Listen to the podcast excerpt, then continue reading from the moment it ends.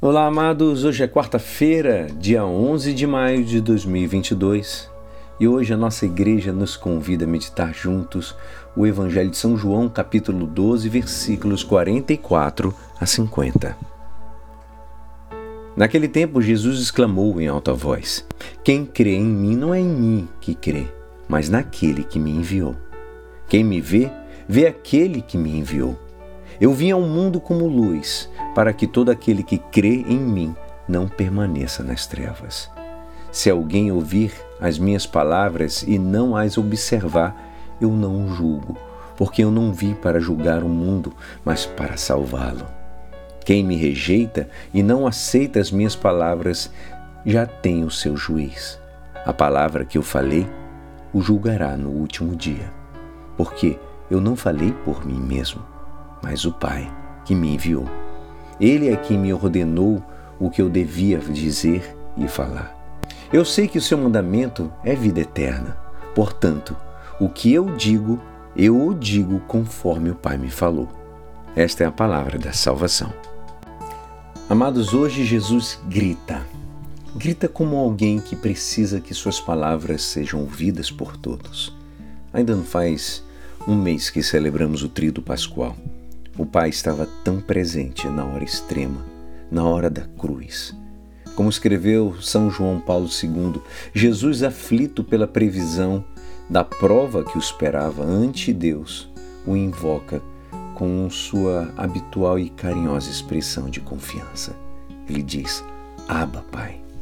Nas horas seguintes, se faz evidente o diálogo estreito do filho com o Pai. Pai, Perdoa-lhes, porque não sabem o que fazem. E logo depois ele diz: Pai, nas tuas mãos eu entrego o meu espírito. A importância da obra do Pai e do seu enviado merece a resposta de quem o escuta.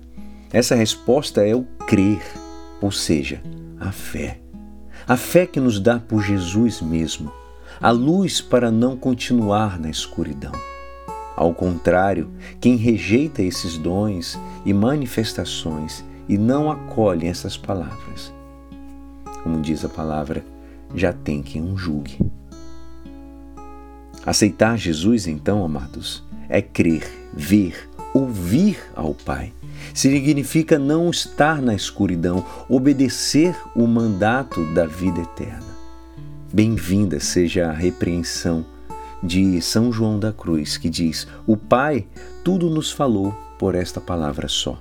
Por isso, quem quiser perguntar alguma coisa a Deus ou ter uma visão ou revelação, seria não só uma necessidade, mas estaria ofendendo a Deus, já que não estaria colocando seu olhar em Cristo, evitando querer alguma outra coisa ou novidade. Jesus transparece a vontade divina de estar ao nosso lado e nos ajudar na caminhada rumo ao céu. Jesus deixa claro que não existe um caminho paralelo. Nestes dois milênios, quantas falsas religiões surgiram, seitas, que possamos ter o cuidado de poder ouvir a voz dos nossos pastores. Que hoje possamos oferecer um terço a pedido da graça de nunca se desviar do caminho de Jesus. E hoje o nosso salmo nos diz que as nações vos glorifiquem ao Senhor, que todas as nações vos glorifiquem. E é assim, esperançoso que esta palavra poderá te ajudar no dia de hoje que me despeço. Meu nome é Alisson Castro e até amanhã. Amém.